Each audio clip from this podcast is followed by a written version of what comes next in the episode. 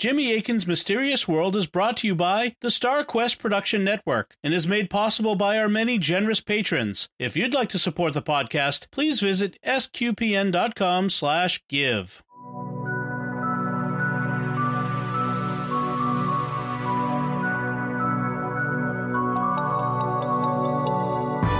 You're listening to episode 87 of Jimmy Akin's Mysterious World, where we look at mysteries from the twin perspectives of faith and reason. In this episode, we're talking about the Nephilim. I'm Dom Bettinelli, and joining me today is Jimmy Akin. Hi, Jimmy. Howdy, Dom. Did I say that right, Jimmy? Nephilim? Yeah, Nephilim. Okay. Typically in Hebrew, the accent is on the last syllable. Nephilim. I will try to, to say it correctly throughout the episode. So, what are we talking about? Today, we're talking about the book of Genesis, and its sixth chapter contains a reference to a strange group known as the Nephilim. It's one of the strangest passages in the Bible, and it's puzzled scholars for literally thousands of years. And in recent times, some have claimed that the Nephilim are aliens or even alien human hybrids because it's always aliens. So, who were the Nephilim, and what is Genesis 6 really trying to say? That's what we'll be talking about on this episode of Jimmy Akin's Mysterious World. So, Jimmy, this is a patrons episode, right? Right. Every month we give our patrons a chance to decide one of the topics they'd like to hear about, and this month they picked the Nephilim. Also, people are going to want to listen to the episode all the way to the end because we're going to be discussing some possibilities for who the Nephilim are and how they were created that only become clear very late in the discussion. Very good. Of course, everyone always listens to the entire thing. How could you not? It's always uh, uh I I am uh, stuck to it even when I'm editing it all the way to the very end. So, Jimmy, where are the Nephilim mentioned in the Bible? There are two passages. The first is in Genesis, and the second is in Numbers. So th- that's where we're going to want to go to try to figure out who the Nephilim are. All right, let's start with the Genesis passage. Where does this occur? It's in Genesis 6, just before the flood narrative. Genesis 5 has a big genealogy stretching from Adam to Noah. Then we have at the beginning of chapter 6 the Nephilim passage, and then we have the beginning of the flood narrative, which runs from Genesis 6 to Genesis 9. Here's the Nephilim passage. When men began to multiply on the face of the ground, and daughters were born to them, the sons of God saw that the daughters of men were fair, and they took to wife such of them as they chose. Then the Lord said, My spirit shall not abide in man forever, for he is flesh, but his days shall be a hundred and twenty years. The Nephilim were on the earth in those days, and also afterward, when the sons of God came into the daughters of men, and they bore children to them. These were the mighty men that were of old, the men of renown. Let's read a little bit more so you can see how this relates to the flood narrative. The Lord saw that the wickedness of man was great in the earth, and that every imagination of the thoughts of his heart was only evil continually. And the Lord was sorry that he had made man on the earth, and it grieved him to his heart. So the Lord said, I will blot out man whom I have created from the face of the ground, man and beast, and creeping things, and birds of the air for I am sorry that I have made them. But Noah found favor in the eyes of the Lord. Yeah, and we should all we should probably start by pointing out that you know when it says God repented of having made man, it doesn't mean he literally changed his mind. This is a figure of speech to indicate the wickedness of man. Right. Now, in the first passage, there were three groups that we're going to need to pay attention to the sons of God, the daughters of men, and the Nephilim. We'll need to come back and discuss each of the three groups, so bear them in mind.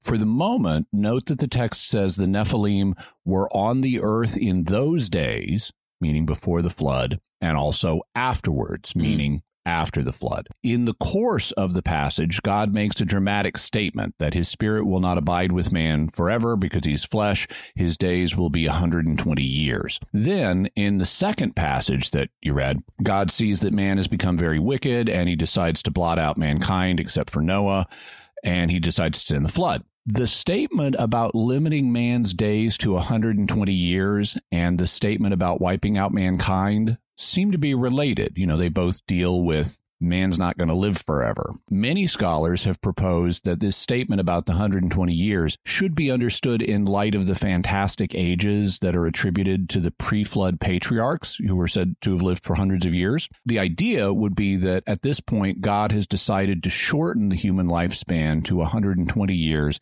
and that's why people don't live as long as they did before the flood. To support this idea, you can point out that the ages of the biblical figures do start decreasing after the flood, but it's a gradual decline. There isn't an immediate drop to 120 years. Also, you know, even if this passage about the 120 years, even if that had nothing to do with the decrease in the human lifespan, the author of Genesis would still need to include a decline somewhere in the book to explain why people don't live as long today, to connect the prodigious pre flood ages with the later ages that he reports. So you need a decline somewhere in Genesis. It could just be coincidence that it happens here. It may not be related to the 120 year statement. And there are you know other problems with that idea. The first is if the passage is about the decrease in lifespan, it's not reflected in the ages of the post flood patriarchs in Genesis. I mean, look at Abraham, Isaac, and Jacob. They lived to respectively 175, 180, and 147 years of age, all way over 120. Second, none of the figures mentioned in Genesis lived for 120 years. But if that's what the passage meant, you'd expect some of them to, and they don't. And then, thirdly, after God makes this declaration, the text does not start discussing patriarchs and their ages again. Instead, it moves into the flood narrative. And so I tend to favor a view that's been proposed by other scholars, which is that the 120 years statement relates not to human lifespan in general, but to the flood. The idea is God saying that's how long it's going to be before the flood. So the 120 year period is a grace period that God is giving mankind before the judgment that his sins bring about strikes. And what happens in that grace period? Well, God has Noah build the ark so that the righteous of the human race can be saved.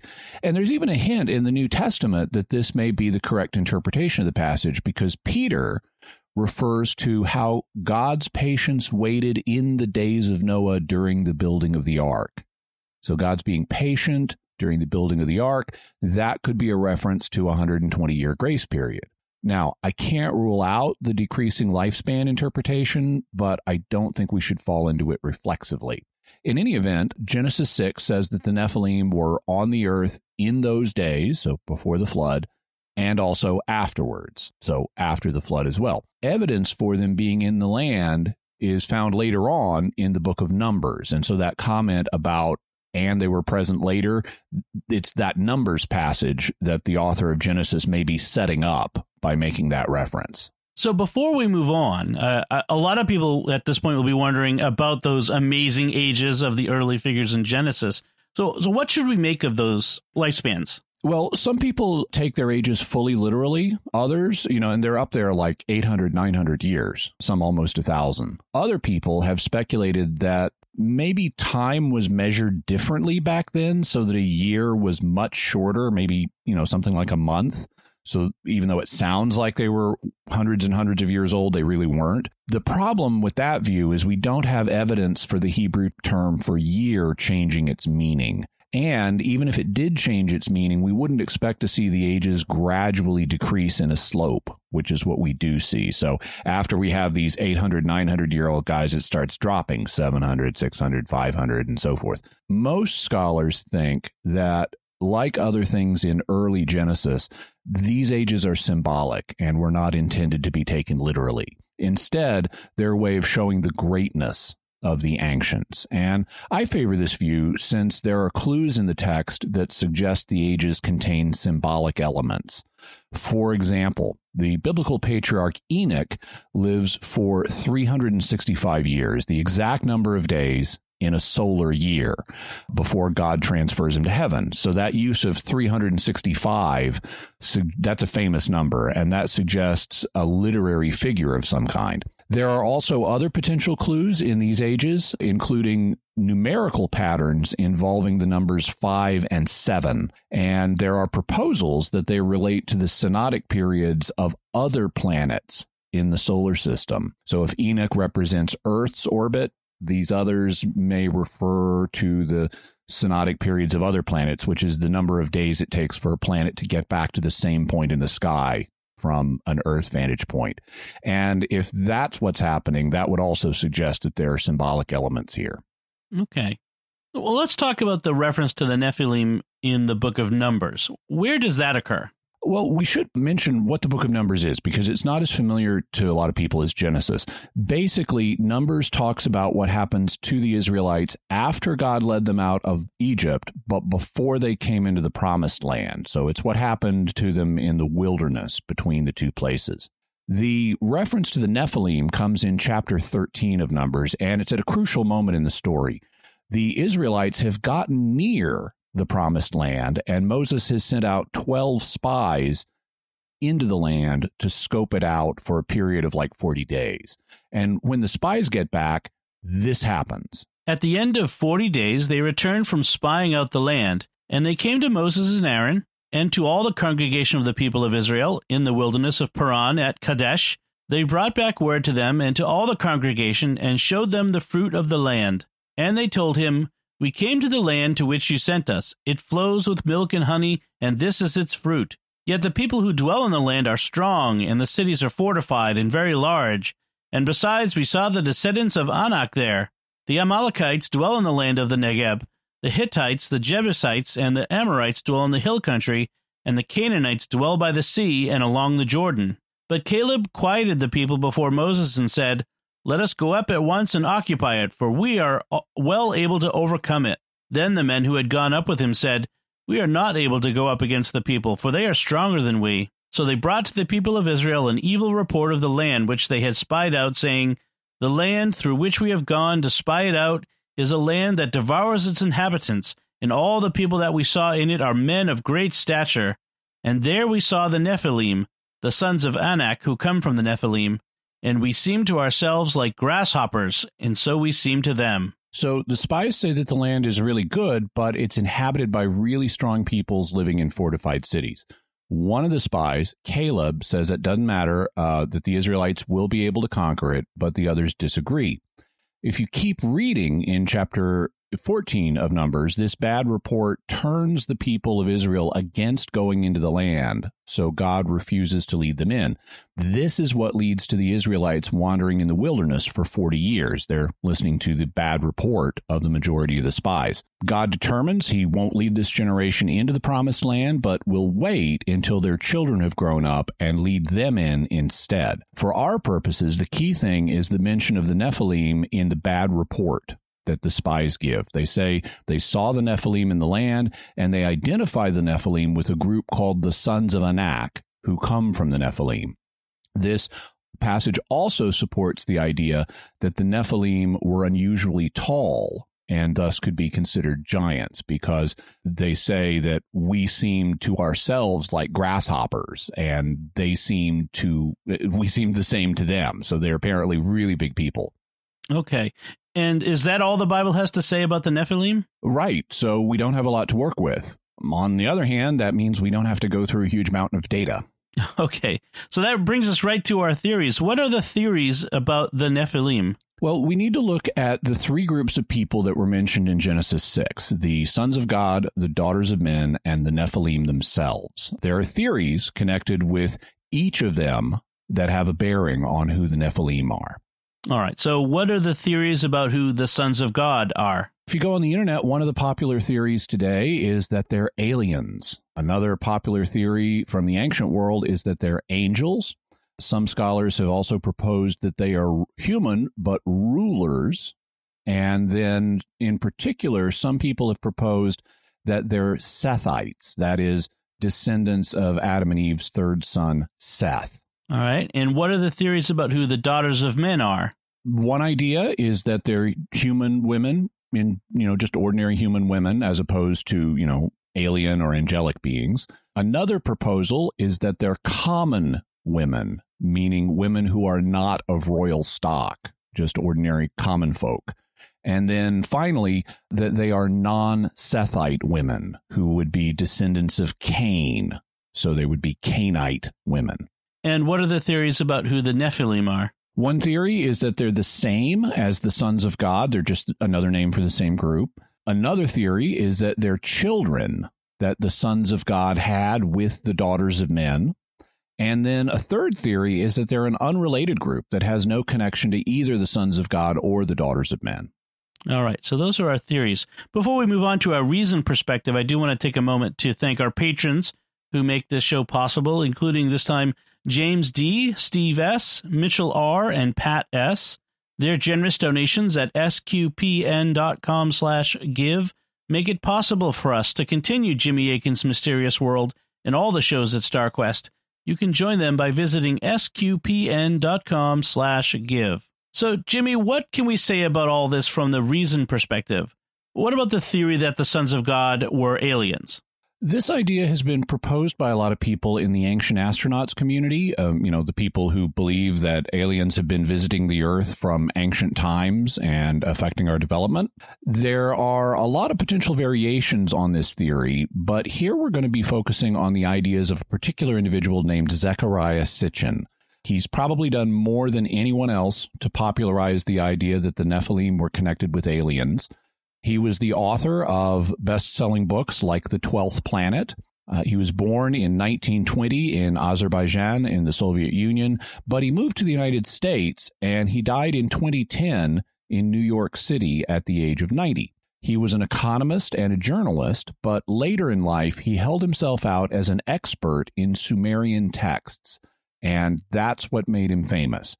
Sitchin claimed to have translated ancient Sumerian texts and discovered that they portrayed contact with extraterrestrial civilization. Specifically, he claimed that they revealed that there's an additional planet in our solar system, which he counted as the 12th planet. So that's the nine traditional planets, including Pluto, which is a planet, and the sun and the moon, which classically were also considered planets. So that would make 11, you know, the nine plus two. And then this new body would be the 12th planet. He claimed that the Sumerians refer to this planet as Nibiru and that it's on a highly elliptical orbit that causes it to swing into the inner solar system every 3,600 years. Uh, he claimed it's inhabited by a race that the Sumerians called the Anunnaki, and every time it swings into the inner solar system, they have the opportunity to visit Earth.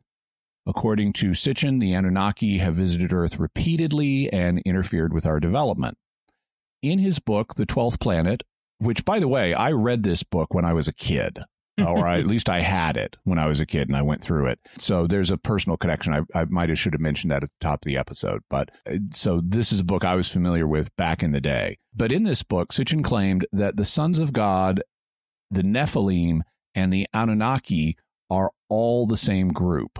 Here's a sketch of Sitchin's theory from Wikipedia. According to Sitchin, Nibiru was the home of a technologically advanced human like extraterrestrial race called the Anunnaki in Sumerian myth, whose Sitchin states are called the Nephilim in Genesis. He wrote that they evolved after Nibiru entered the solar system, and they first arrived on Earth probably 450,000 years ago looking for minerals, especially gold, which they found and mined in Africa. Sitchin states that these gods were the rank and file workers of the colonial expedition to Earth from planet Nibiru.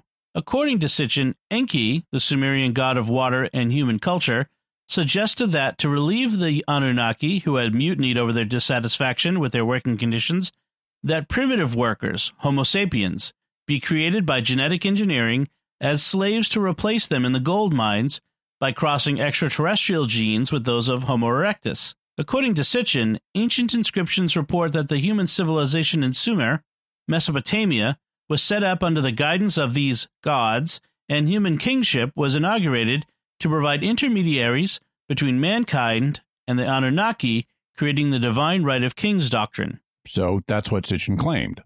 It, it, occurs to me that sounds a lot like the uh, the premise of the original Stargate movie, except Egypt. Yes, uh, yes, very much so. Uh, I wonder if that's uh, a, a, source for that. Uh, so, what evidence does Sitchin cite for his theory about the Nephilim? In The Twelfth Planet, he seems to offer three arguments. Uh, first, he translates the term Nephilim as those who were cast down, meaning aliens who came down to Earth. He also sometimes translates Nephilim as those who came down. Uh, second, he translates the statement in Genesis that they were the men of renown as they were the men of the rocket. And he refers to them as the people of the fiery rocket, indicating the means by which they came down to earth. And then third, he reads the Genesis text against the interpretation of his of the Sumerian texts that he's made. And he's since he thinks the Sumerian texts refer to aliens called the Anunnaki, he asserts that Genesis is referring to the same people just by a different name, Nephilim. All right, let's look at each of his arguments. Should we read Genesis in light of Sitchin's claims regarding aliens being discussed in Sumerian texts? There's certainly nothing wrong with comparing biblical literature with other parallel literature from, you know, the same period or earlier. The books of the Bible were written at specific times and places, and you can often shed light on them by looking at other things that people of the time were reading. In particular, there are parallels between things in Genesis and things that are written about in Mesopotamian literature. I should point out the term Mesopotamia means the land between the rivers, the two rivers being the Tigris and the Euphrates. Uh, today, the term Mesopotamia is used to refer to a large region between and around these rivers. It covers parts of Iraq, Iran, Syria, and even Turkey. In the ancient world, it included civilizations like Sumer, Akkadian, Assyria, and Babylonia. These nations had overlapping cultures, so the Anunnaki appear in the literature of more than one of these civilizations. And so rather than always saying Sumerian or Babylonian, I'll just refer to Mesopotamian. The author of Genesis is frequently responding to ideas discussed in Mesopotamian literature and offering a theological rebuttal of them. Genesis thus corrects the pagan Mesopotamian ideas about creation and the flood, uh, ideas that are found in works like the Epic of Gilgamesh and the Atrahasis epic. So it's quite appropriate, and scholars have no problem with reading early Genesis in light of Mesopotamian literature to see what light the two may shed on each other. Bible scholars do that all the time.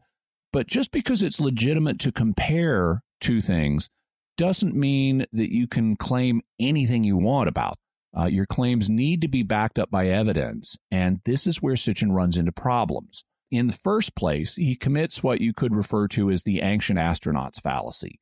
In essence, this involves interpreting ancient accounts as involving extraterrestrials when the evidence does not warrant doing so. Could people ha- in the past have seen aliens and interpreted them as gods or monsters? Sure. But what's the evidence for that? It's one thing to propose an idea, and it's another to provide concrete evidence for it. All too often, people seize on superficial similarities like, oh, this God came from the sky, so that must mean this God is an alien just because it came from the sky. And they just run with these ideas without critically cross examining them. Sometimes they even take something as evidence of ancient aliens when it's demonstrably something else, and scholars know what it is. For example, back in episode 43, I talked about claims that there are UFOs in medieval pictures of the crucifixion, uh, where there are what look like little spaceships with a person in them on each side of the cross. People without a background in art history have taken this as evidence that people in the Middle Ages were encountering aliens. But art historians are familiar with what these images actually are. They're not aliens. They're stylized depictions of the sun and the moon bearing witness to the death of the Son of God. So the sun and the moon appear in these positions, one on each side of the cross, in all kinds of paintings of the crucifixion. And in some of the paintings, they're more stylized than others. So, like, you know, how sometimes we'll draw the sun today realistically, but other times we'll draw it with a little face. Mm-hmm. And in the Middle Ages, they would sometimes draw it a little fur- take it a little further and draw it with a little person inside it. And so, and because it's the sun, it's got spiky rays coming out of it. And and that it, you know if it's stylized enough it can look like a little spaceship with a central ball with the person and then these projections coming out of it. So to 21st century eyes it can kind of sort of look like a UFO but that's just not what it is. It's just an extreme style version of an of a theme that's well familiar to art historians. Sitchin's ancient astronauts claims about Mesopotamian literature are something we will discuss in more detail in future episodes, but his claims regarding the Nephilim and Genesis are just wrong. Well, what about the idea of translating Nephilim as those who were cast down or those who came down? Those who came down is really problematic. The Hebrew verb for to go down is yarad, and there's no way to get Nephilim out of the verb yarad. If you apply the standard Hebrew prefixes and suffixes and infix vowels you to yarad, you know, you're you're going to have the equivalent of Y, R, and D, Yod, Resh, and uh, Dalet, and you don't hear those sounds in Nephilim. There's there are also problems with translating it as those who were cast down. Uh, this is an example of Sitchin fudging something that's otherwise a possible translation. Uh, to cast something means to throw it. So if the Nephilim meant those who were cast down, it would mean those who were thrown down, you know, thrown down by somebody. Being thrown down is different, though, than simply falling down.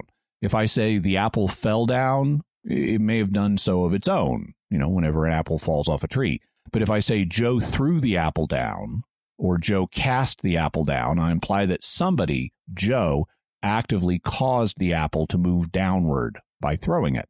Now, here's the thing some scholars have proposed that Nephilim is a noun taken from the Hebrew verb nafal, which means to fall. If that's where Nephilim comes from, then the term would mean the fallen ones or those who fell. That's close to, but not quite the same thing as those who were cast down. So, this is an example of Sitchin fudging a possible translation. But even if you propose fallen ones as your translation of Nephilim, which a lot of scholars buy, there are reasons to question that interpretation. First, as the biblical scholar Michael Heiser points out, this isn't this word isn't spelled the way you would expect. Uh, certainly not in the Masoretic text of the Hebrew Bible. By the ordinary rules of Hebrew grammar, you'd convert the verb nafal into the noun nephulim or nophelim, not nephilim as we find, find in the Masoretic text. Consequently, he and others have suggested that Nephilim isn't based on the Hebrew verb nafal, meaning to fall, Instead, he proposes it's based on the Aramaic word naphilah, which means giant. And that's the way the translators of the Septuagint, the Greek Old Testament, understood this term. Also, the translators of the Aramaic Targums. When the Septuagint translated Genesis 6, they used the Greek word gigantes, which means giants, in place of Nephilim. And they did the same thing in Numbers 1334. And note that the context of Numbers 1334, the context of in Numbers 13 supports that reading even in Hebrew because when the spies came back, they said the promised land contained men of great stature and that we seemed to ourselves like grasshoppers, and so we seemed to them. And they're talking about the Nephilim there, the sons of Anak. So there, there are quite good reasons to see the Nephilim not as fallen ones, but simply as giants. And in that case, Sitchin would just be wrong. All right, one question about the term giants. How big are we talking here? Not as big as you might think. Today, we often think of giants as being huge, you know, 12, 20, or 50 feet tall, like in the movie The Attack of the 50 Foot Woman. But that's not automatically the case in ancient literature. The average person in the ancient world was a little more than five feet tall, and anybody notably taller than that would be considered a giant by ancient standards, even if they were just between six and seven feet tall. In fact, if you've ever seen the show Twin, Twin Peaks, so shout out to Ali Kidd, who's a big fan of Twin Peaks. there is a character who's referred to as the giant. He's portrayed by the actor Carel Struycken, and he also played Lwaxana Troi's assistant, Mr. Homn, on Star Trek Next Generation. he was only seven foot two, but he's still referred to as the giant on Twin Peaks. So you don't have to be superhumanly enormous to be considered a giant from the perspective of ordinary people. Or Andre the Giant, which is a Andre another. the Giant too. Sure, yeah. So, what about uh, Sitchin's idea of translating the men of renown as the people of the rocket? Oh, this one's awful. In Genesis 6, the phrase translated men of renown in Hebrew is Anshe Hashem, which would literally mean men of the name or men of name. Shem is an ordinary Hebrew word that means name. It has nothing to do with rockets. In fact, biblical Hebrew does not have a word for rocket. Modern Hebrew does. In modern Hebrew, til means missile and raketa means rocket, but there is no word for rocket in biblical Hebrew. In fact, you can even hear how raketa is just a loan word from English because they didn't have another word for this. I did a full text electronic search of Halot, the Hebrew and Aramaic lexicon of the Old Testament, which is like the standard scholarly resource, the big one. And the word rocket does not appear once. To get people of the rocket out of men of the Shem, Sitchin has to propose a completely unknown meaning for the word Shem.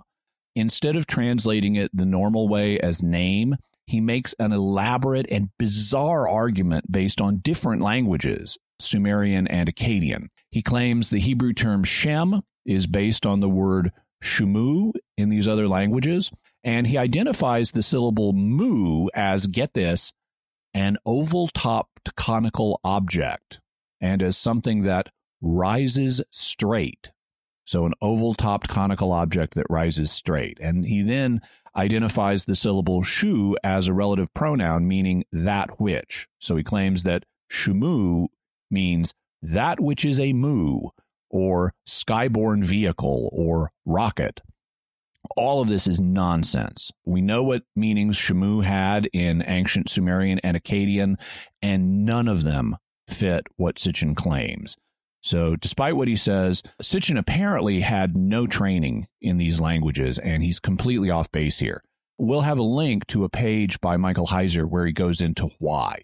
In any event, Shem is just the ordinary Hebrew word for name. So, men of the Shem just means men of name or men of renown. If Sitchin's argument for his views aren't convincing, is there evidence against them?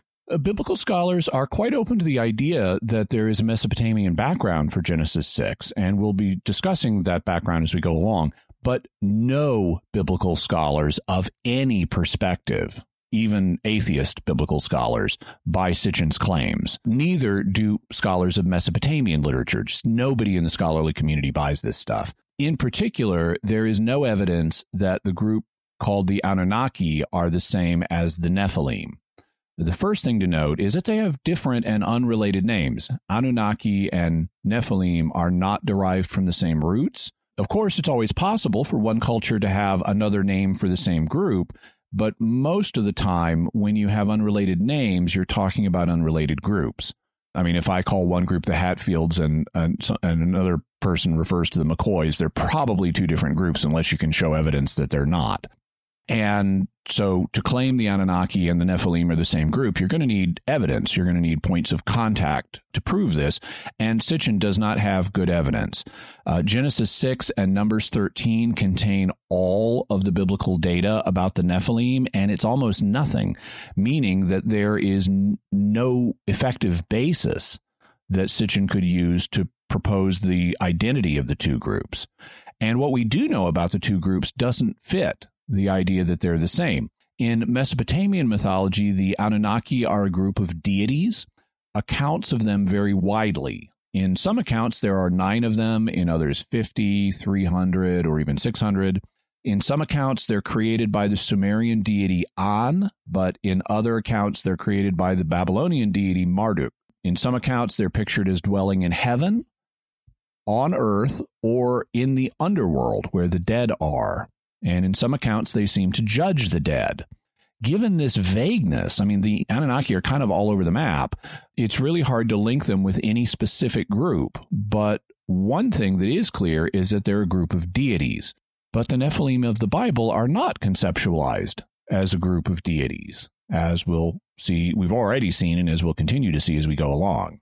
If Sitchin's ancient astronaut theory doesn't match the biblical and archaeological evidence, what can we say about the Nephilim? Do we need to look at them from the faith perspective at this point?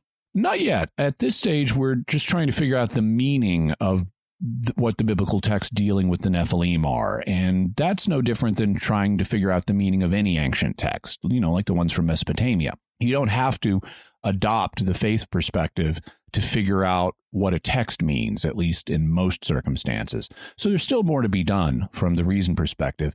In particular, we need to see what reason has to say about the way the biblical text treats the three groups that we mentioned the sons of God, the daughters of men, and the Nephilim themselves. What would reason say about the meaning of the sons of God in Genesis 6? The term sons of God can mean a bunch of different things. If we're dealing with a polytheistic culture that has many deities, it could be a reference to literal sons of God, heavenly beings who were the biological children of the high God. But the author of Genesis is clearly a monotheist. In fact, if you read Genesis carefully against its ancient Near Eastern background, he's doing a lot to make it clear that the creator is utterly different than any other being. That's why in Genesis 1, he doesn't even use the words for the sun and the moon when he says God created them. He only describes them as great lights that rule the day and the night. That's because, if you know the ancient Near Eastern background, in the languages of these cultures, the terms for sun and moon were the same as the names for the sun god and the moon god. So if he used those names, he could have risked the reader misunderstanding as like, oh, the the creator made the sun god and then the creator made the moon god. And he doesn't want them thinking that. So he he by calling them lights rather than using their names the author of genesis is demythologizing them and signaling the reader not to worship them but to worship the creator instead so the author of Genesis is not conceiving of sons of God as biological children belonging to the same race of deities as the creator. There's something else, which means they're created beings. They might be created beings who are heavenly or supernatural, in which case they are what we today would call angels. And there is evidence for this interpretation in the Old Testament the term sons of God gets used for angels. To cite just one example, in the book of Job, the sons of God come before God to report to him in his heavenly court right at the beginning of the book. That clearly makes them angelic heavenly beings. On the other hand, some have proposed that the sons of God in this passage might be human beings who are rulers. They could be political rulers like kings, or religious rulers like priests, or they could be both. In the ancient world, the two offices were often one. You know, the king was also the high priest. And there are passages in the Old Testament that you could appeal to in support of this idea. For example, in Psalm 2, God addresses the king of Israel and says, You are my son, today I have begotten you. So kings could be called sons of God. It's harder to cite a specific verse that does the same thing with priests, but since priests were obviously connected with God in a special way, it's not hard to see how they could be called sons of God. In in ancient Hebrew idiom, anybody connected with something can be called the son of that thing. So like if you're talking about people from the south of Israel, they call them sons of the south or if you're talking about people who, you know, I don't know, play the flute, you could call them sons of the flute. So if you have these priests who have an obvious connection with God, you could call them sons of God. On the other hand, the sons of God might be a group of humans who were connected with God in another way, such as by being holy to him or being particularly righteous. And in the book of wisdom, this is wisdom 216, the righteous man is said to call God his father, making the righteous man a son of God. In particular, some have proposed that the sons of God in Genesis 6 are a specific group of righteous people, namely the line of righteous people who descended from Adam and Eve's third son, Seth. You'll recall their first son, Cain, turned wicked when he killed their second son, Abel. And then they had a third son, Seth, as well as other kids. And a line of righteous people came from Seth, in contrast with the line of wicked people who descended from Cain. And you read about these two lines in the early pre flood narrative in Genesis. And it's clear the line of Seth is better than the line of Cain. However, unlike the other views of the sons of God, this one does not have any explicit basis in the text. There are no passages that call the descendants of Seth sons of God. You could still speculate that this is who is meant because the line of uh, Seth is depicted in Genesis as being more pleasing to God than the line of Cain, but you don't have anything that says it. And there are also other possible meanings for the term son of God or sons of God, but they're not relevant to our discussion of Genesis 6. If those are the relevant meanings for sons of God, what are the possible meanings for daughters of men? Since the sons of God are contrasted with the daughters of men, the possibilities for who they are basically mirror the different theories about the sons of God. Taken in the most straightforward way, the term daughters of men would indicate human women in general. This mirrors the idea that the sons of God would be angelic heavenly beings. So you got these angelic beings versus these human women. In that case, Genesis 6 would describe heavenly angelic creatures taking human women as wives and having children with them. This idea is challenging to many people today, but we should point out that the phrase daughters of men would most naturally be understood to mean human women. If you don't know anything else about the context, that's what you'd take the phrase to mean, just ordinary women. But if you could establish that the sons of God are actually a group of humans, that would point to a more restricted meaning for the term daughters of men. In this case, the daughters of men would be women whose fathers are human but aren't among the sons of God. For example, if the sons of God are rulers, either political or religious, then the daughters of men would mean daughters of the common folk, people who were not of the ruling class. The passage would then be about rulers who took wives from among the common people and had children with them. Or if the sons of God are righteous people, like the righteous line of Seth, then the daughters of men would be wicked people, like from the unrighteous line of Cain. In that case, the passage would be about how the line of the righteous came to be mixed with the line of the wicked, leading to, I guess, the wickedness that produced the flood. All right, if those are the theories about the sons of God and the daughters of men, how do the Nephilim fit into this picture? One possible view is that they're a group that has no relation with either the sons of God or the daughters of men. Grammatically, that is possible. After discussing the sons of God marrying the daughters of men, Genesis 4, 6 4 simply says, The Nephilim were on the earth in those days and also, also afterward. So it doesn't explicitly say that they're connected. They thus could be an unrelated third group. But there's a big problem with this interpretation. One of them is relevance. The idea that they are an unrelated group would make their mention in this text largely irrelevant to the discussion. The author of Genesis would just happen to throw in that in the ancient world there was also this third unrelated group, just I guess as a matter of curiosity. But normally writers mention facts that are relevant to the discussion at hand, not unrelated bits of trivia. Another problem is what he goes on to say. It says that the Nephilim were not only present before the flood, but also afterwards when the sons of God came in to the daughters of men and they bore children to them. The text thus returns to the subject of the sons of God marrying the daughters of men. So it says it before, and then it says afterward, the Nephilim were on the earth later when this happened.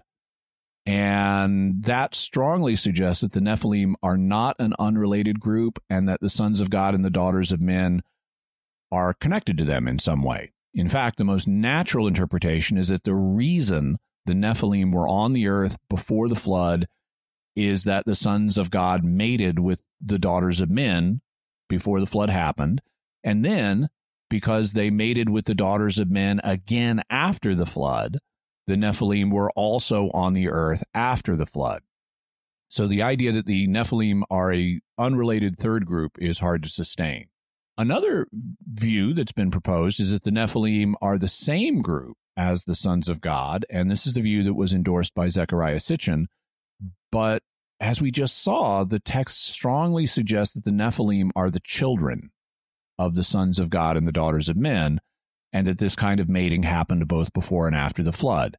That would make the Nephilim a different group than the sons of God. It's the sons of the sons of God. It thus appears that the author of Genesis means us to understand the Nephilim as the children of the other two groups. So we have a good idea who the Nephilim were, but we have a variety of theories about the sons of God and the daughters of men, some of which are more plausible than others. is there a way of distinguishing between them from the reason perspective? At this point, we have four basic theories. The son, number one, the sons of God are angelic beings that intermarried with human women. Number two, the sons of God are rulers who married common women. Number three, the sons of God are righteous men who married the daughters of the unrighteous. And then number four, the sons of God specifically are the righteous line of Seth, which intermarried with the unrighteous line of Cain. The least plausible ideas of those possibilities from the reason perspective is the third the idea that the sons of God are the righteous and the daughters of men are the unrighteous in general. There's no good basis for this in the text. While the sons of God might possibly be taken to refer to the righteous, the idea that the phrase daughters of men means unrighteous women is not what you would expect from the phrase. Also, the Nephilim would be the children of these two groups, and there's no reason to see why the daughters of righteous men and unrighteous women would be giants. I mean, just because your dad is good and your mom is bad, that doesn't make you a giant or a men of renown. I mean, you'd think they'd just be ordinary men at best. The next most implausible interpretation of this idea is that the sons of God are Sethites who married Cainites. The idea that the daughters of men would mean daughters of the line of Cain is really speculative and hard to sustain from the text. Daughters of men should mean daughters of not Cainite men specifically, but something more general than that. So it's not what you would expect from the phrase. It's also to see hard to see why the marriage of Sethites and Canaanites would produce giants or men of renown. And it's hard to see how the line of Seth and the line of Cain could have intermarried after the flood to give rise to the Nephilim being in the land again later on. I mean, at least if you think the flood was uh, universal, it's hard to see how those two lines would get hooked up together again after the flood. More plausible is the idea that the sons of God are rulers and the daughters of men are women who belong to the common folk. This interprets the phrase sons of God according to a usage that does have something of a basis in the text. You know, for rulers like the kings of Israel could be called God's son. And the phrase daughters of men could plausibly be taken to refer to ordinary common women and there would be a basis in for the children of such unions being men of renown because uh, royal princes have high social standing and thus renown. Uh, they also go on to have important careers where they play important roles in society, like being mighty warriors, further increasing their fame. One could even argue that they're taller than most people and thus could be considered giants. Partly this is because people want taller, physically imposing leaders. Note that King Saul was seen, if you look in uh, 1 Samuel 9 and 10, King Saul is seen as suitable to be Israel's first king, in part because he was a head taller than anybody else. Also, and you know, in the ancient world where your king's leading you into battle, you want him to be a big, strong, tall guy. Also, rulers had better access to food and better nutrition than regular people in the ancient world. So they would also grow taller for that reason. So the rulers of the children of rulers and common women is a quite possible understanding here, at least given these facts.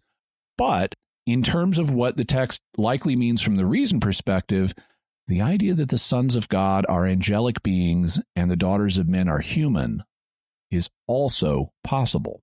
That fits with the well established Old Testament meaning for sons of God. In fact, the term sons of God in the Old Testament means angels, angelic heavenly beings, in most of the passages where it's used. So, this is the most common meaning of the term. This also fits with the most natural understanding of the phrase daughters of men as just human women in general, not some special group of them and it would explain why their children are anomalous. In the ancient world, the children of humans and heavenly beings were often said to be larger and stronger and more heroic than ordinary people. You know, think about part human, part divine heroes like Gilgamesh or Hercules. And this would fit very naturally with the idea that the Nephilim were giants or men of renown. Of course, we'd still have to answer the question of whether angels could produce children with human women, but that's a question for the faith perspective. From the reason perspective, given the way the terms are used elsewhere in the Old Testament and what we know about ancient literature, the idea that the sons of God were angelic is a very live option.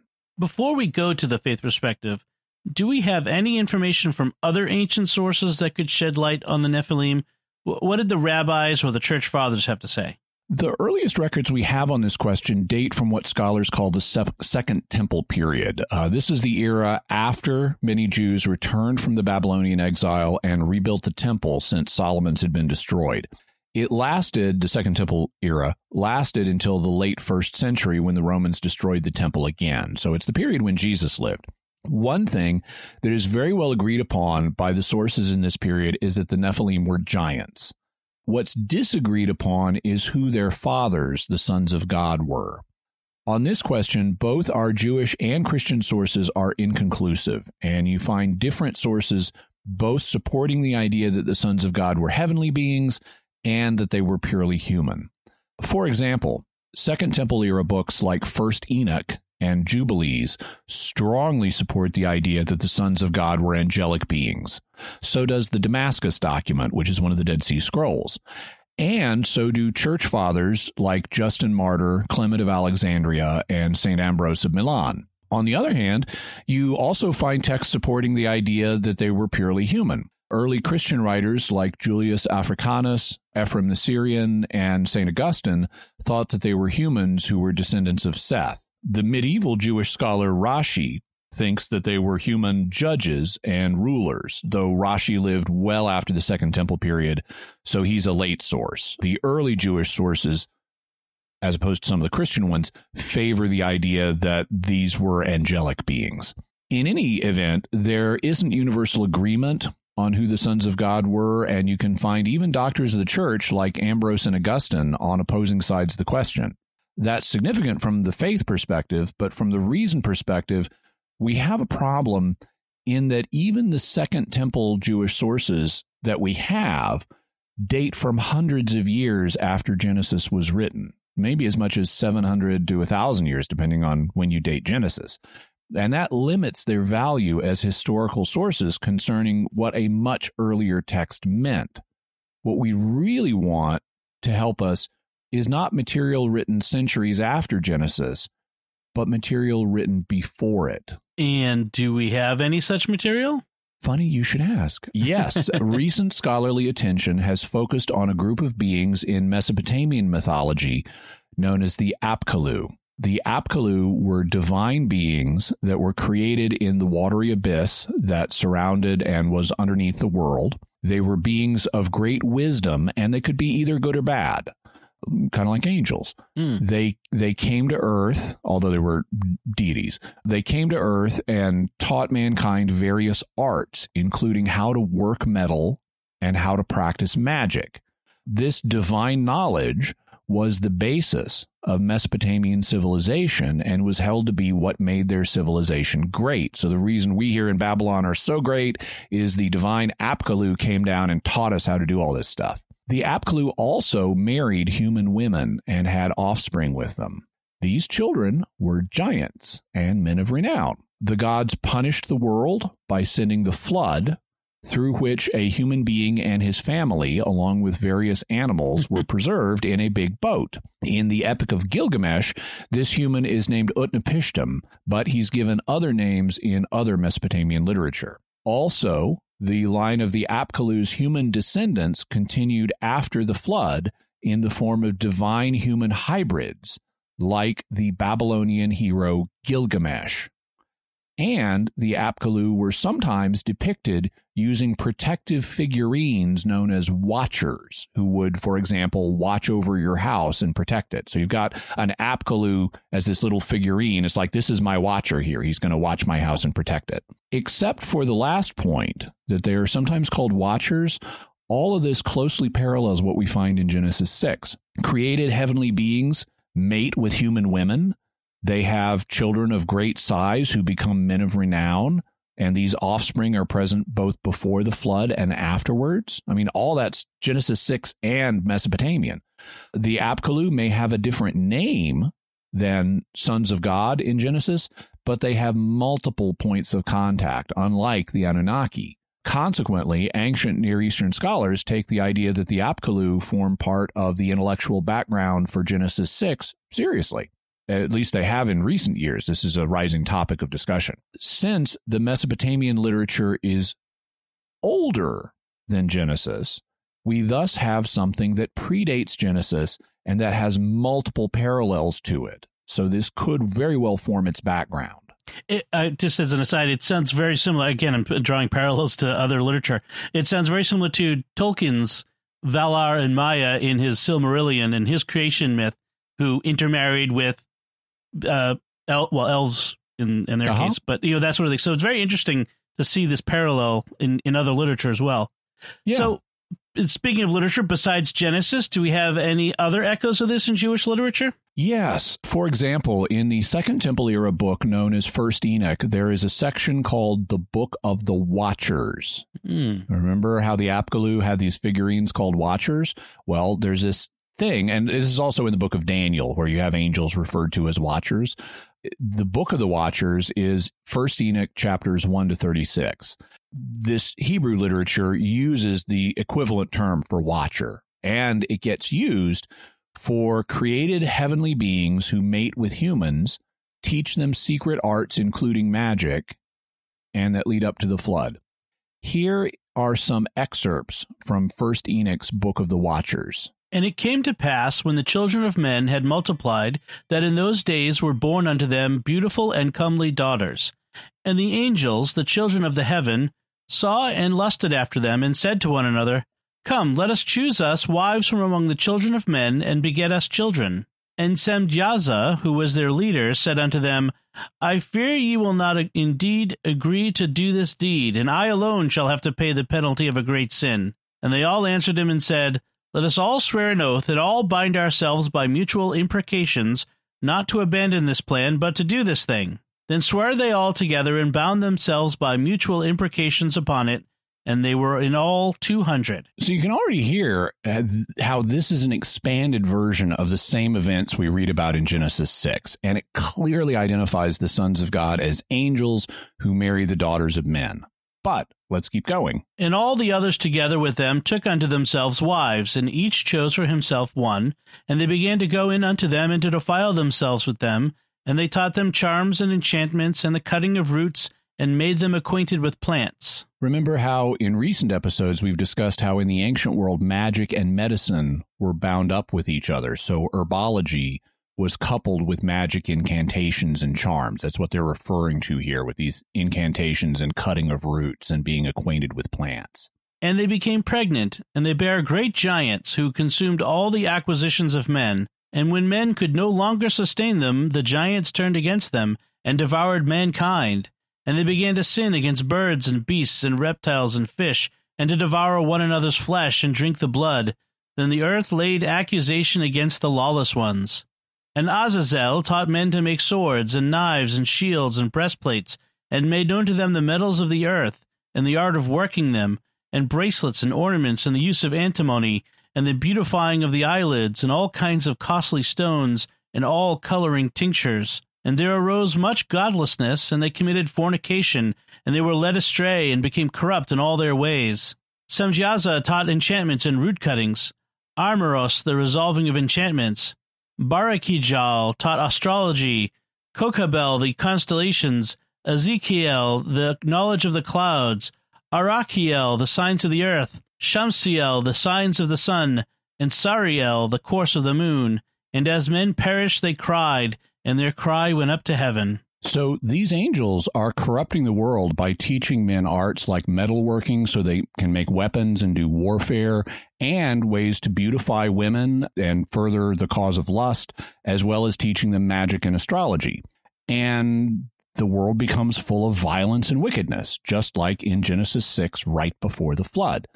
But the good angels up in heaven take note of this. And then Michael, Uriel, Raphael, and Gabriel looked down from heaven and saw much blood being shed upon the earth, and all lawlessness being wrought upon the earth. And they said to the Lord of the ages, Lord of lords, God of gods, King of kings, and God of the ages, they have gone to the daughters of men upon the earth, and have slept with the women, and have defiled themselves, and revealed to them all kinds of sins and the women have borne giants, and the whole earth has thereby been filled with blood and unrighteousness.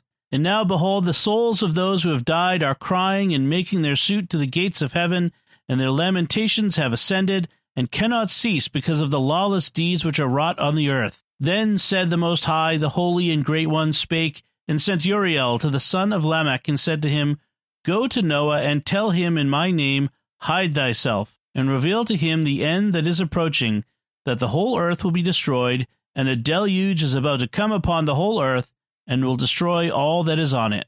This is very clearly an expanded version of the events of Genesis 6, but note that it, it involves the same ideas that are found in Mesopotamian literature. Created heavenly beings come to earth, teach mankind destructive crafts, marry human women, and result in giants as offspring.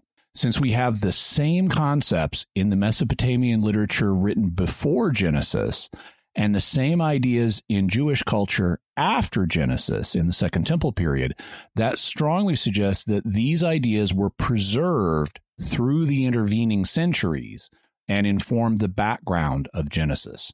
So while I can't rule out 100% the idea that the sons of God are human rulers, the surrounding cultural context strongly suggests from the reason perspective that we're meant to understand the sons of God as heavenly angelic beings. All right. It is now time for the faith perspective because what can we say about this? Could an angel really impregnate a human woman? Let's look at the case against the idea. It seems to me there are basically two arguments against it. First, angels by nature are spiritual beings that do not have bodies. So you can argue they're not capable of physical reproduction. Second, because they are naturally disembodied, they wouldn't want to reproduce. I mean, physical creatures find other members of their own species attractive because it's God's and evolution's way of encouraging them to breed and propagate the species.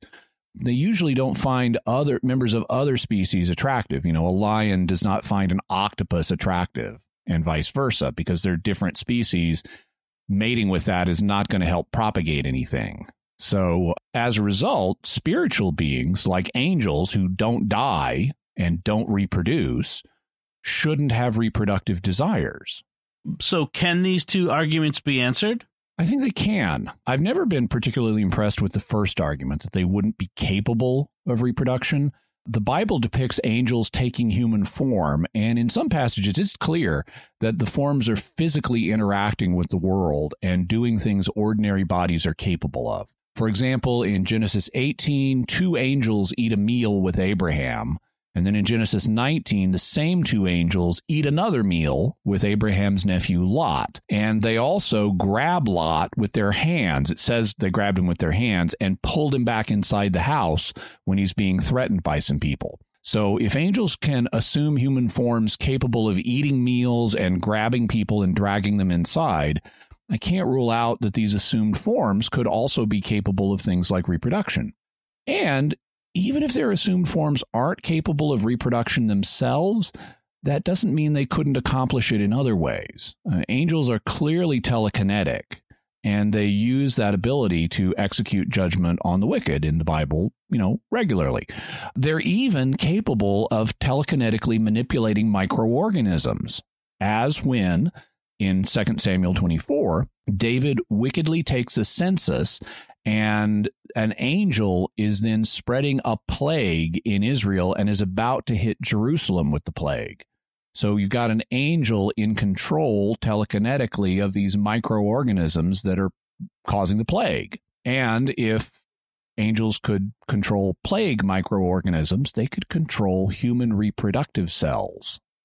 I mean, we're talking mm. the same scale here. So, even if the human forms that angels take don't have functioning organs, they could still telekinetically produce the needed germ cells and alter their genetic code to produce larger than usual offspring. I mean, after all, if we, with our clumsy human science, can resequence genes, the angels should be able to do so given their greater knowledge and power. So I don't see a good basis for categorically denying that angels would be incapable of impregnating a human woman. So what about the idea that they wouldn't want to? For me, this is the more serious argument. As non physical beings, angels shouldn't have a desire to reproduce. But angels also shouldn't have a desire to sin in general. And some of them do, because that's how we got demons. Sin is by its nature irrational, and angels are obviously capable of doing irrational things. So I don't think this objection is conclusive. We know that good angels sometimes take human form and live for a time as if they were human so that they can carry out God's will. Maybe bad angels sometimes take human form and live for a time as if they were human so they can violate God's will.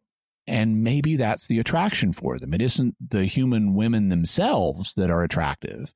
It's the idea of defiling beautiful things in God's creation that they find attractive. Or who knows, if if the human forms they assume are like Data fully functional, maybe they have the ordinary physical desires that go along with that physical form. So when they're in human form, they find the idea of human reproductive behavior as attractive as humans do.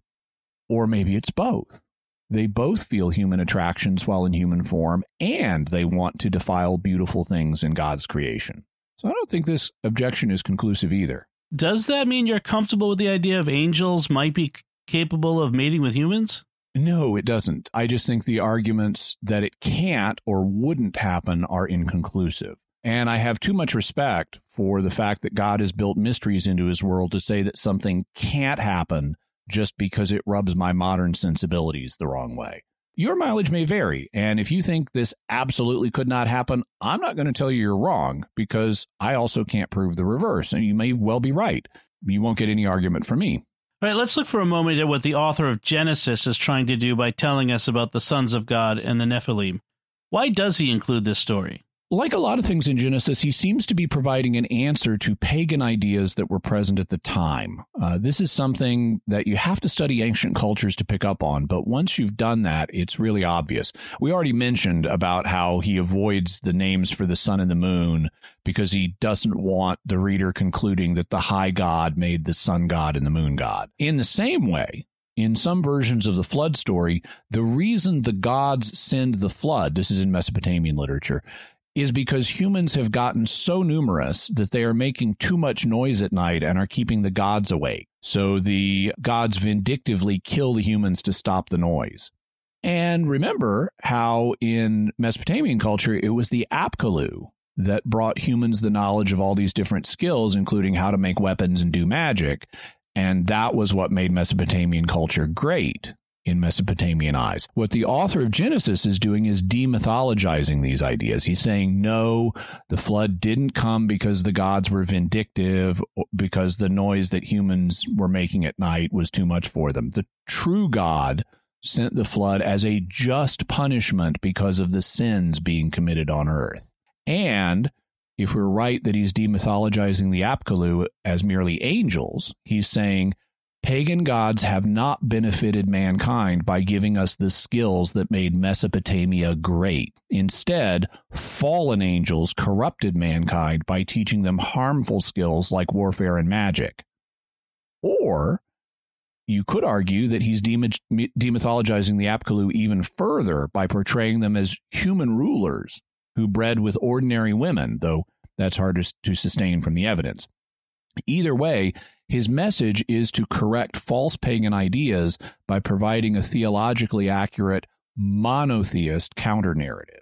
Does that mean we need to take this text fully literally? No. One of the things that the church recognizes is that the first 11 chapters of Genesis, where this story is found, are not fully literal, and they contain various figurative or symbolic elements. That doesn't mean they contain no history, but they relate history in a literary way. They're somewhere between pure history and pure symbol. Here's what Pope Pius XII had to say in his 1950 encyclical Humani Generis. The first 11 chapters of Genesis, although properly speaking not conforming to the historical method used by the best Greek and Latin writers or by competent authors of our time, do nevertheless pertain to history in a true sense, which, however, must be further studied and determined by exegetes. The same chapters, in simple and metaphorical language adapted to the mentality of a people, but little cultured, both state the principal truths which are fundamental for our salvation and also give a popular description of the origin of the human race and the chosen people. So these chapters pertain to history, but they aren't written the way history was written in later periods. Instead, he says they use simple and metaphorical language to communicate God's truth. Uh, the Catechism of the Catholic Church applies this principle to the first three chapters of Genesis when it says God Himself created the visible world in all its richness, diversity, and order. Scripture presents the work of the Creator symbolically as a succession of six days of divine work concluded by the rest of the seventh day. The account of the fall in Genesis 3 uses figurative language but affirms a primeval event, a deed that took place at the beginning of the history of man. Revelation gives us the certainty of faith that the whole of human history is marked by the original fault freely committed by our first parents. So, according to the Catechism, Genesis 1 presents the work of the Creator symbolically as a succession of six days, and Genesis 3 presents the fall in a way that uses figurative language but affirms a primeval event, a deed that took place at the beginning of the history of man. Now, the church hasn't said how we're to interpret the events of Genesis 6, but the same principle should apply. It pertains to history in some way, but it also likely does so in a way that uses simple and metaphorical language that expresses something symbolically and in figurative language. Can you give us an example of how that might work? In his book, Reversing Hermon, Michael Heiser mentions an idea that some people have proposed regarding the idea that the angelic sons of God mated with human women. This understanding sees the idea of the sons of God fathering the giants as a symbolic rather than a literal expression it invokes the parallel of God helping Abraham's wife Sarah become pregnant with Isaac and thus indirectly becoming Israel's father. You know, we have later passages where God calls Israel his son. There is no sexuality involved here. God does not mate with Sarah. He doesn't even bring about a virgin birth like he did with Jesus. But God does increase Abraham and Sarah's fertility so that they're able to miraculously have a child in their old age. Perhaps, this interpretation suggests, the fallen angels didn't mate with human women, but they used their powers to interfere with these women's pregnancies so that the children were unusually large and aggressive, resulting in extra tall people who fought battles and earned reputations as men of renown. Then, as a literary device, this supernatural intervention gets described as if the fallen angels themselves had fathered the children. On this interpretation, you wouldn't have to say that angels can literally mate with human women. You could say that they're incapable of either mating directly or procuring the human germ cells needed to mate. All they would need to do is be able to get certain humans to mate with certain other humans in a way that would produce big aggressive offspring who could fight battles and become men of renown. And it's hard to see how they couldn't do that if, as the sources of faith attest, they can stimulate people's temptations. All they would have to do is tempt certain people to mate with certain other people, and you'd get the big aggressive offspring thereafter. Uh, I'm not saying this interpretation is true, but given the amount of figurative language in the early chapters of Genesis, I can see how the idea of fallen angels manipulating humans to produce big aggressive offspring could be spoken of as the angels fathering such people. And that's just one example of how figurative language could be used in connection with this passage. There are other ways. So, Jimmy, what's your bottom line on the Nephilim? I think how you take this text depends on a variety of factors. If you want to take it Zecharia Sitchin's way as supporting ancient astronauts, you basically have to throw reason to the wind. From the reason perspective, it's clear that the author of Genesis is demythologizing ideas from Mesopotamian culture. He's providing an alternate, theologically accurate account. The question is, how far is he demythologizing them? Based on what we know about the literature both before and after Genesis, the evidence suggests that the sons of God are fallen angelic beings, and the Nephilim are the large, aggressive offspring they fathered with human women. That fathering might have been literal if you think angels can cause human women to become pregnant, or that fathering might have been figurative if you think angels could merely get humans, e.g., by temptation, to produce large aggressive offspring. Or if you think fallen angels can't interfere with human reproduction, even by tempting certain humans to mate with certain other humans, you could propose that the text involve rulers mating with ordinary women to produce ancient men of renown. So, Jimmy, what further resources can we offer the listener? We'll have a link to Zecharia Sitchin's book, The Twelfth Planet. We'll also have a link to a new book by Michael Heiser called The Anunnaki Gods According to Ancient Mesopotamian Sources. This is a book that presents scholarly literature that has not been available to English speakers until now. So, one of the things that's hampered this discussion is the fact that a bunch of the scholarly literature was written in German and people just didn't have scholars they could look to to counter Zecharia Sitchin's narrative. Michael Heiser has really done a lot of work in English to help correct ideas that Sitchin has been promoting. Also, I want to give a shout out to Mike because he's a nice guy and I've interacted with him a number of times. He's always been very nice to me. But he had several pieces of scholarship translated from German to help English speakers out. And so check out the Anunnaki gods according to ancient Mesopotamian sources. We'll also have a link to Michael Heiser's book, Reversing Hermon, that I quoted earlier, and his book, The Unseen Realm. And I want to mention he is a big advocate of the idea that the sons of God are angelic beings. He says they're created, divine, heavenly beings. They're, they're basically angels. He is a big advocate of that idea. We'll also have a link to Wikipedia's page on Zecharia Sitchin and its page on the Anunnaki. We'll have a link to Michael Heiser's webpage on Sitchin's Shumuk rocket claims. And we'll have a link to episode 43 that deals with UFOs in medieval art. All right. Very good. So uh, we do have some mysterious feedback from listeners, and uh, these uh, deal with our recent episode on alien implants. And the first feedback comes from Marianne on Facebook, who writes, uh, I am enlightened and disturbed. I I'm glad you're enlightened, and the idea of aliens implanting stuff in our bodies is indeed disturbing. yes, Marianne, you are not alone in that. Stephen on Facebook writes, "Does someone still have all the items they collected?" Uh, I don't know that they're in a central place. My understanding is that they were largely returned to the people they were taken out of, although some of them may still be collected and housed somewhere. Okay. And then uh, Daffy David on YouTube writes, I've been called a smart guy by some, but nowhere close do I have the memory capability of Jimmy Akin. I'm convinced, however, that Jimmy Akin tested and at one time used the same plastic educator device that Dr. Morbius used, which was built by the Krell in the movie Forbidden Planet. Uh, maybe, but uh, by my understanding, I'm still classified as a low grade moron by Krell standards. All right. So, oh, oh, and I'm I'm gonna have to go in a minute. My evil self is at the door. All right, but well, before that, uh, the evil self shows up. Do we have uh, some mysterious headlines for folks? Yeah, these both have a UFO ATIP theme, which is kind of appropriate given our alien implants and Nephilim themes today. First, the Navy has said that releasing more UFO footage would gravely damage nat- national security.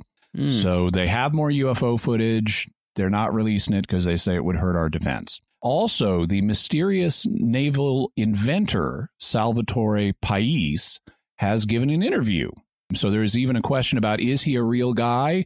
Well, read what he has to say and see what you think. All right. So as we close things out, we do I do want to make an appeal to the listener to f- ask you what are your theories about the Nephilim? We we want to hear from you what you think of all of the evidence that, that Jimmy lays out and the arguments, and you know you give us what your fee- your, your feedback is, your thoughts, uh, and you can tell us what you think online, where we are sqpn.com slash mysterious or Jimmy Akin's Mysterious World Facebook page. You can send an email to mysterious at sqpn.com or send a tweet to at mys underscore world with the hashtag of mysterious feedback. Jimmy, I do want to ask you, what's our next episode going to be about? Next week, we're going to be talking about the Nemesis Death Star theory and mm. why mass extinctions have been occurring on Earth. Interesting. Well, that's no moon. Uh, so, uh, folks, if you have not subscribed to the show, if you're listening to it off of a web page or something, please subscribe uh, anywhere you can get podcasts Apple Podcasts, Google Play, Stitcher, TuneIn, iHeartRadio, Spotify, your favorite podcast app, or you listen on YouTube. You can go to the SQPN YouTube channel where you should make sure to hit the bell to get notifications. And you'll find links to Jimmy's resources from our discussion and links to those mysterious headlines on our show notes at sqpn.com slash mysterious. And remember, help us continue to produce the podcast uh, by visiting sqpn.com slash give and becoming a patron. Until next time, Jimmy Akin, thank you for exploring with us our mysterious world. Thanks, Dom. And if you heard a doorbell earlier, it's because Dom put it in in post. and once again, I'm Dom Bettinelli. Thank you for listening to Jimmy Akin's Mysterious World on StarQuest.